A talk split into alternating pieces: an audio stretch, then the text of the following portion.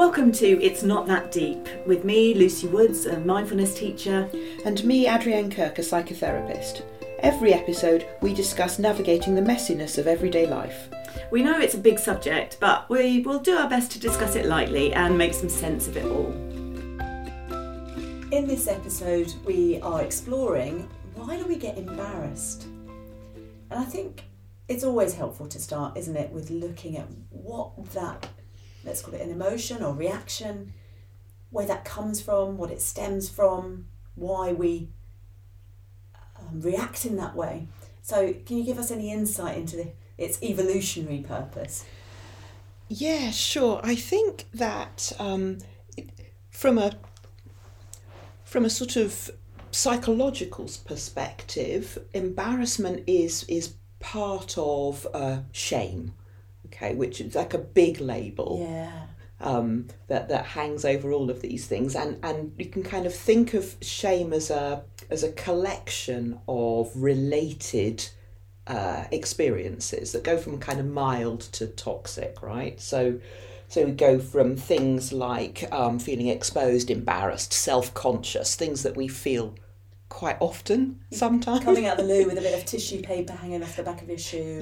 Or, or something really kind of normal that has probably happened to everyone. Yeah. But leaves us feeling a little bit, maybe quite a lot, you know, embarrassed. And, Yeah. "Ah." Mine is a, mine is turning up to meet friends and then not wearing something that's sort of similar. So I've either gone massively casual or massively overdressed compared to everyone else, and for some reason I find that deeply embarrassing and, and makes me really, really self conscious. Maybe it's a kind of standing out then, Yeah. isn't it? That it's a looking different or feeling different in some way. And that You're not fitting in. not fitting in, yeah. Yeah, it so often comes back to that sense of wanting to be part of the tribe. hmm Yeah. Absolutely, absolutely. And at the kind of the other end, we've got things like humiliation, um, feeling mortified, um, feeling alienated. You know that sense of disgrace that we that we get at, at really big things. Um, and those are the sort of things that kind of crop up in my consulting room, right? And, and these are the things that have come evolutionarily. I heard someone use it. I think it is a word, unless they were also making it up. Um, it, these things have had this evolutionary purpose, haven't they? yeah. As I was sort of saying about not feeling part of the tribe or that fear we might get cast out. Once we get cast out, we're on our own, starving, and you know, Yeah. more vulnerable to the saber-toothed tigers. Exactly. So as as mammals, we are uh, we are relational. So everything is in relation to others, and of course, as as you as you say, as as a as a baby, as a small child, we have to be in relation to someone else, usually a mother, f- for food, um, and and so that sense of sort of shame, embarrassment, whatever, what that does is it helps us to regulate our connections with people. So to notice when we've upset someone, when we've you know when we've we, we've um, we've done harm uh, to to the relationship. So it modifies our behaviour. Yeah, But absolutely. That's not always helpful, is it? Particularly if it's a, a mother that's inducing the shame or something. That can be so hard then to, to work out how it's supposed to be because that isn't the relationship you'd necessarily expect, is it? No, absolutely. So, so it is it, like other things that we've talked about. There's a there's an evolutionary imperative for it um, because if we don't if we don't care if we're not attached to other people, then there is no such thing as shame, right? Because if it doesn't matter to us, then it's not it's not Yeah. something that's going to bother us. So so it's really helpful in that sort of learning how to be part of the community. However, because because our brains generalize everything you know if we're in a situation as a child where we have um, inconsistent parenting so all of a sudden we're in trouble and we didn't know why and we're being called out in public or shouted at or ignored when that exact same behaviour on previous occasions Has has, been been, has been fine. fine or even encouraged Yeah. um, then those are the sorts of situations that that lead to us internalizing that shame and that's where we develop into somebody who gets embarrassed really easily or who doesn't like to be the center of attention or even have any attention who likes to be on the, the sidelines who finds it overwhelming. Um, And if, let's say, uh, an embarrassment, a, a shameful reaction was something that in itself was told we shouldn't that shouldn't happen. And we're suppressing that. It must kind of compound it even more mustn't it? Like oh no i'm someone that gets embarrassed really easily. But this draws attention to me. I've worked with people who kind of have a rash that starts here and works its way up. And um, you know that in itself becomes a source of the shame even though it's it's embarrassment that started it. Yeah. and then in, in the embarrassment of the embarrassment has kind of made it even worse. These things must you know all feed into each other this sort of suppression of it. We talk very much don't we about allowing ourselves to feel yeah. even the most challenging of emotions. That's actually a, a- an example of where just letting the rash come might be a more helpful kind of thing than trying to suppress that in some way would you agree Oh, absolutely, yeah. Yes, because physiologically, what happens when we're embarrassed is that we we drop our eyes, we stop making eye contact, we blush. You know, as you say, we you know, and that rash can can can be. It's not just the face; it, it can it can be all over, and that draws attention to us. And like all of those sorts of things, you know, the more we fight that, the worse it gets, right? So now we're ashamed of that, and that's that's having that that's activating the nervous system, um, which is creating more vasodilation, which is creating more redness, and and so it goes on. Yeah, I mean, just as you're talking about it, I'm just feeling into my own feeling of, you know, when something's really cringily embarrassing and, you know, my tendency is also to get upset. Like there's a, I get that burning in the cheeks. I don't get the chest rash or the neck rash, but a sort of burning in my cheeks and a, and a stingy eye thing where at any moment I could just, you know, bawl my eyes out, I think. Yeah. And, and and that is really interesting, I think, for everyone listening to recognise that we're not all the same in the way that our body responds. That's No. why in mindfulness we spend so much time initially connecting back with the body so that I know what mine does because Yeah. there's no one way and the way I feel when I'm angry might be very different to when I'm sad, when I'm embarrassed.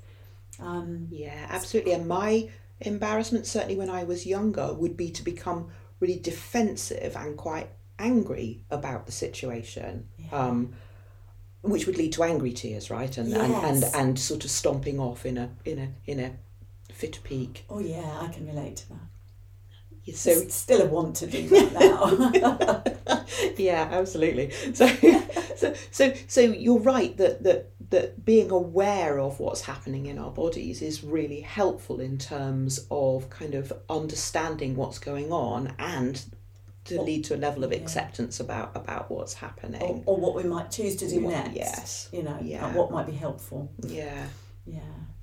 Oh gosh. So it's fascinating, isn't it? Because all of these things that come from our evolutionary makeup have found a new way of being with the world that we're in now. Um, so we're not going to necessarily get cast out to the wilderness and, and not survive because there's no food or saber-toothed tigers coming along.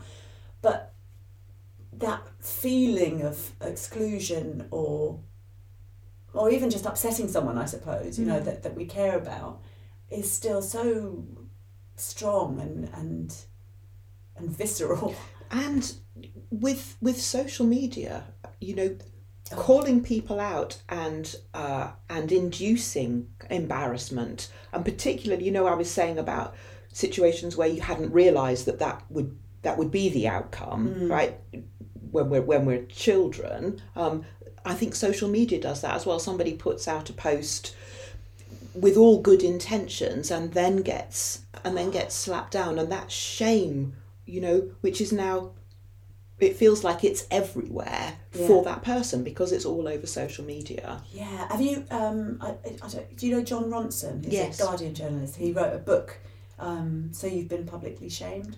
Yeah. Um, and it explores exactly that a number of different cases where people have done something relatively innocuous in their world, um, that had been misinterpreted or perhaps it did lack a bit of thought, but It's a bit clumsy. a bit clumsy, but actually not that deep, but really was, you know, blown up Mm. all over social media and has ruined people's lives. Yeah, and know. and we we're all going to do that, right? We're all we, we're all going to phrase things in a clumsy way, generalize where we didn't quite mean to. There's not know, always a public record of it Yes. though, and because of social Yeah. media, because of the internet, you can't erase this stuff, can no, you? no, but we're humans, Mm. so we make mistakes.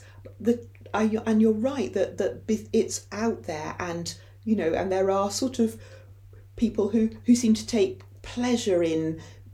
In, in being offended by these things, right, and, And holding hide behind absolutely, and holding us all to a to an to a level that we can't maintain permanently.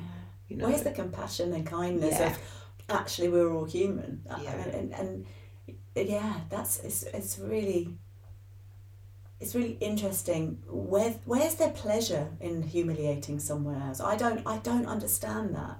You know, if I see that someone is embarrassed, because I can relate to it. Yeah. There's that urge to kind of try and help them get out of that. Yes. You know, not to have any kind of schadenfreude around, oh, you also get embarrassed, but oh God, I can relate to that so deeply that I want to, you know, say it's okay, it's fine, it's fine. Yes, up to rush in and Yeah. save. Yeah, rush in and save.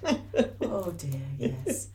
Well, why do we have patterns of behaviour? Could be another podcast. Yeah, absolutely, absolutely, and you know, it can have real, real impacts on people's lives. You know, I remember as a as a quite a small child, um, being kind of called out um, at, at a family party for having a loud laugh, and and I don't think whoever it was who said it, I don't think they meant anything by it, but I took it really to heart, and for years, kind of suppressing my laugh um, which I have now reclaimed, right? Um, Yay. because Yeah. because it is loud and that's okay. That's that's my laugh. That's me, Um, yeah.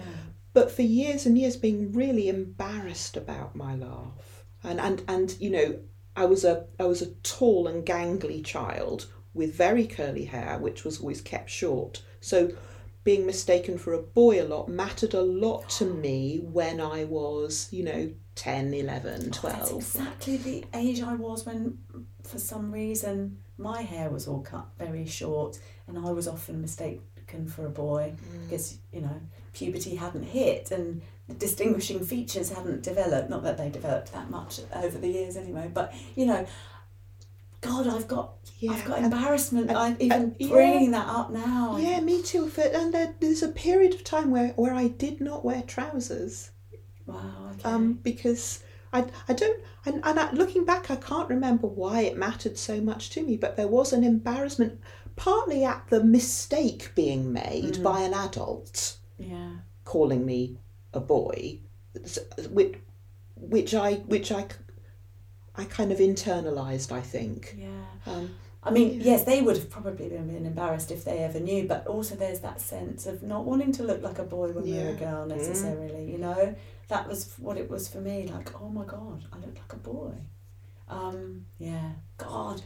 Whoa, we're bringing up some old past wounds here. But, you know, we're joking about it, but there's some actual really difficult mhm. stuff where people have taken on shame for when in fact you know things that have happened in our lives have not been our fault in any way shape or form and you know yet we carry deep seated shame for these things that we know shouldn't have happened and i'm sure that presents itself many times in your consulting room doesn't it Yes, absolutely. Um, you know, so it happens a lot, particularly in situations where there's been child abuse, um, and and and uh, my clients are all adults, so that's something that they've carried into adulthood. So there's the shame of that being an unspoken thing, and often, if an adult is abusing a child, part of that is that it it's that they're not allowed to tell anyone and that secrecy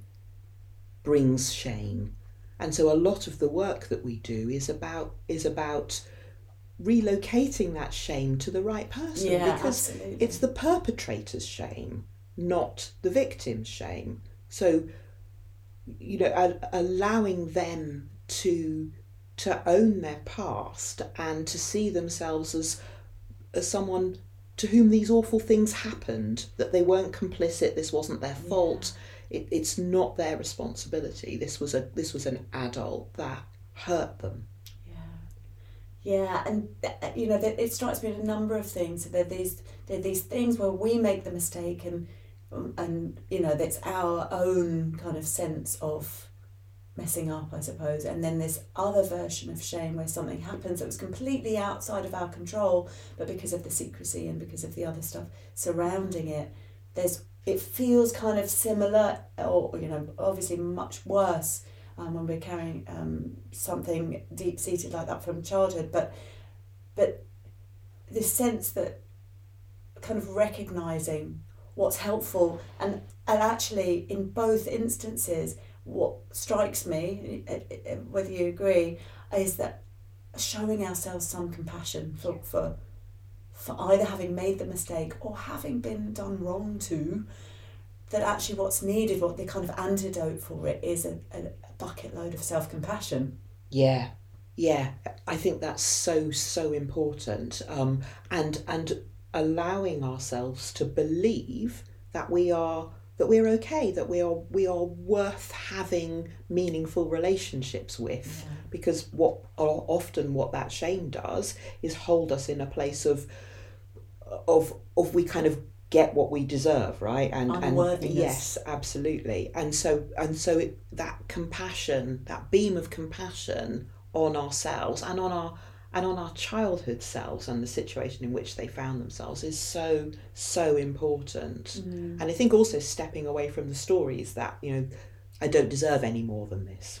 yeah I think that's I think that's really really important. and, and, I, and I'm mindful of the fact we're moving into this territory where talking about, hey, you just have to be compassionate, just isn't enough. That mm. the recognition that this is not easy work. No. This is this is quite challenging work. Um, there might be a load of other work to do first before anyone can even move to even vaguely offering themselves some kindness or compassion, dependent on you know how they relate to themselves and what they've been through. Yeah, I think that's that's that's a really important point. You know that that particularly at that really awful end of things, you know, even being able to talk about it and even being able to talk about it in terms of something that was done to you, and and and separating yourself from that, um, it, it takes a long time. And that's and that needs doing before you can then show compassion Yeah. for that poor child.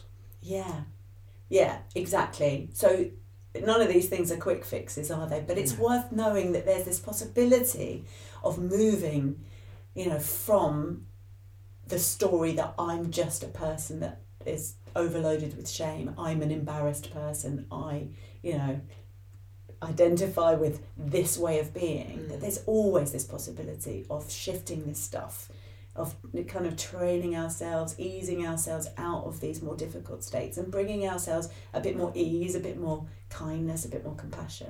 Yeah. But it's it's a it's a work in progress for all of us. Our- It's our whole life journey when we when it's our actual work as well, isn't it? Yeah, absolutely. And for those for those those things up the, up the sort of the other end, you know, my my fear of being inappropriately dressed for a, for a, Yes. for for meeting a friend for a coffee, you know, that that holding that idea of well, what's the worst that happens here? Um, you know, and can I step away from the stories about how I'll be judged? You know, what is actually what is the worst that happens if I turn up in jeans and everyone else has got a dress on? Yeah, it's yeah, exactly. We're not going to get ca- uh, cast out from the tribe. We're not going to starve to death, and we're not going to be eaten by a saber-toothed tiger. All really good things, Which right? was great, yeah. but let's look at the positive of that. I think I think for me, the things that we can take away from this stuff, you know, the first step, as as been mentioned in many times, is is is recognizing the reaction yeah. and, and knowing that this stuff is physiological. Yeah.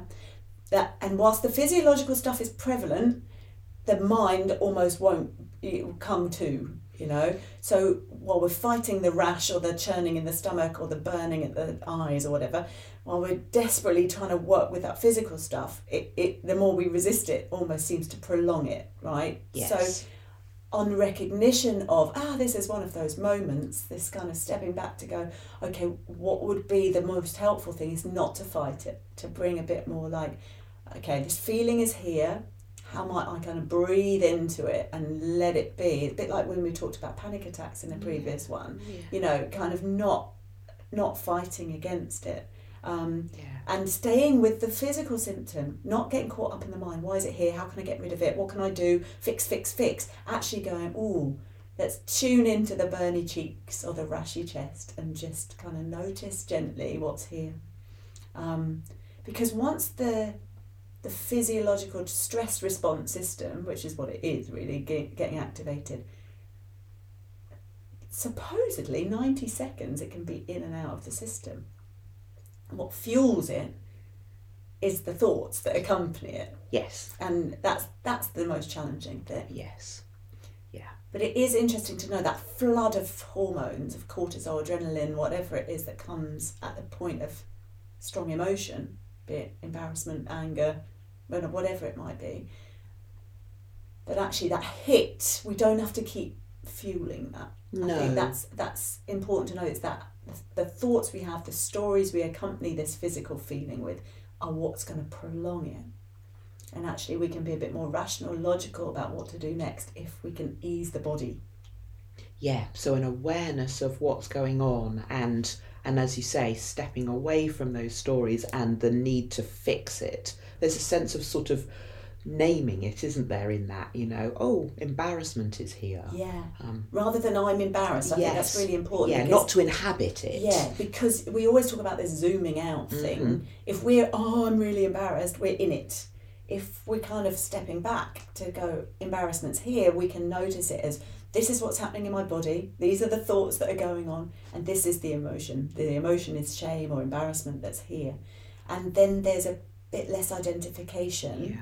um, and knowing it's a physiological response, primitive response, can be helpful in kind of letting go of fault or blame or, you know, this is who I am. No, this is what my body does. Yes, absolutely. And that like like like we've said so many times before, that zooming out, that being an observer Yeah. of of ourselves, of, of our state, is um so much easier said than done. I know. Um, I know, that's why we practice mindfulness. yeah, absolutely. Yes. Yes. But it and that is the work, right? That is Yeah. the work. And I think it's it's so valuable um, because we all get caught up in that.